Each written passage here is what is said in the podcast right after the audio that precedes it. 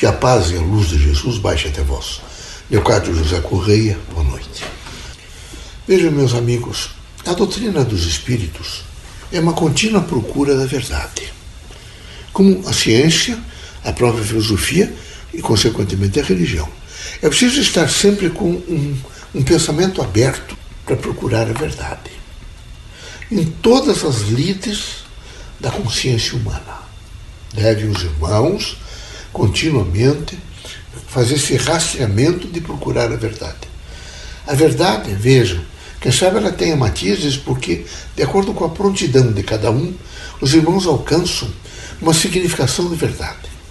Até nisso os irmãos devem compreender é, a necessidade de ser pacientes, para ser justos, ser tolerantes com as criaturas que não pensam como os irmãos. É a força cultural da diversidade. Assim, nós queremos sempre sensibilizá-los a uma consciência crítica de entender veja, a outra pessoa dentro das suas manifestações todas, dentro dos seus sentimentos, das suas eh, relações existenciais e de sua avaliação do mundo. Procurar a verdade é estar continuamente atento a um pensamento livre, construtivo e idealizador do bem. E esperamos que vocês, nessa, nesse, nessa linha de idealizar o bem, estejam sempre prontificados a entender quanto esse bem deve atingir a toda a humanidade. Quanto vocês todos devem estar conscientes da responsabilidade de tentar fazer o melhor. É, na doutrina dos espíritos, é preciso ser extremamente consciente naquilo que diz respeito a buscar sempre, vejo, a aprender, a buscar sempre a pensar, a buscar sempre a coordenar ideias, a criar ligações críticas, a fazer juízos críticos, a viver intensamente a procura da verdade. Quem procura a verdade está continuamente se autentificando. Quem não quem vive num processo de repetição, veja, ele está continuamente querendo que as coisas tenham um único sentido e um protocolo só, esse indivíduo estão congelados. Os espiritistas não vivem esse congelamento. Os espiritistas são abertos. Eles estão sempre prontos a receber mensagens novas, processá-las dentro de todo o conjunto de conhecimento e de entendimento que eles fazem em torno do político, do social, do econômico, do cultural, do religioso, do moral, do ético e dessa sustentabilidade que a cultura traz a cada um de vocês. Então é preciso, mais do que nunca, que cada um tenha um senso crítico apurado. Esse senso crítico não é para agredir os outros. Veja, não é de maneira nenhuma para criar provocações para diminuir as outras pessoas. O senso crítico é para verificar se o seu posicionamento de sentimento, de pensamento, de palavras e de ações corresponde realmente àquilo que você pensa que é.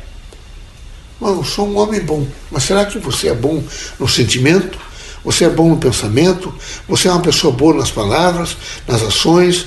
Você é tolerante, é compreensivo, procura ser justo? Esse sentido crítico é muito importante na vida, particularmente do espiritista. É, o espiritista, o espírita, aquele indivíduo que adentrou a casa não é, dos espíritos, a mensagem, a doutrina dos espíritos, ele tem que ir devagar se prontificando para entender a nossa proposta. E a nossa proposta é muito ampla. Ela é sempre de promoção humana, de integração com a vida, mas de muita coragem de uma disposição indômita para alcançar efetivamente aquilo que representa equilíbrio, paz social, tolerância, consequentemente justiça social. Assim é necessário que os irmãos, sobre todos os pontos de vista, estejam sempre eh, cheios, eu diria, eivados, repletos de uma consciência do bem. Essa consciência do bem se faz em todos os sentidos da vida, todos os sentidos. E é necessário que os irmãos estejam realmente sempre preparados para essa grande propositura de ser semeador. Semeador do amor, semeador de procurar a verdade, semeador da justiça, semeador, veja, daquilo que representa esperança, fraternidade, luz no caminho. Que Deus, na sua infinita misericórdia, bondade, possa realmente permitir que as casas espíritas, os centros espíritas, sejam sempre voltados, porque a vocação é essa e a proposta é essa, de promover o ser humano. E promover através do conhecimento, da sabedoria, de aconselhamentos extremamente úteis, mas não cerceadores nem os médios e nem nós, espíritos manifestantes, podemos fazer qualquer cerceamento na vida de quem quer que seja. Nós temos que sensibilizar o indivíduo, se ele tiver que fazer mudança, que parta dele mesmo, de dentro para fora.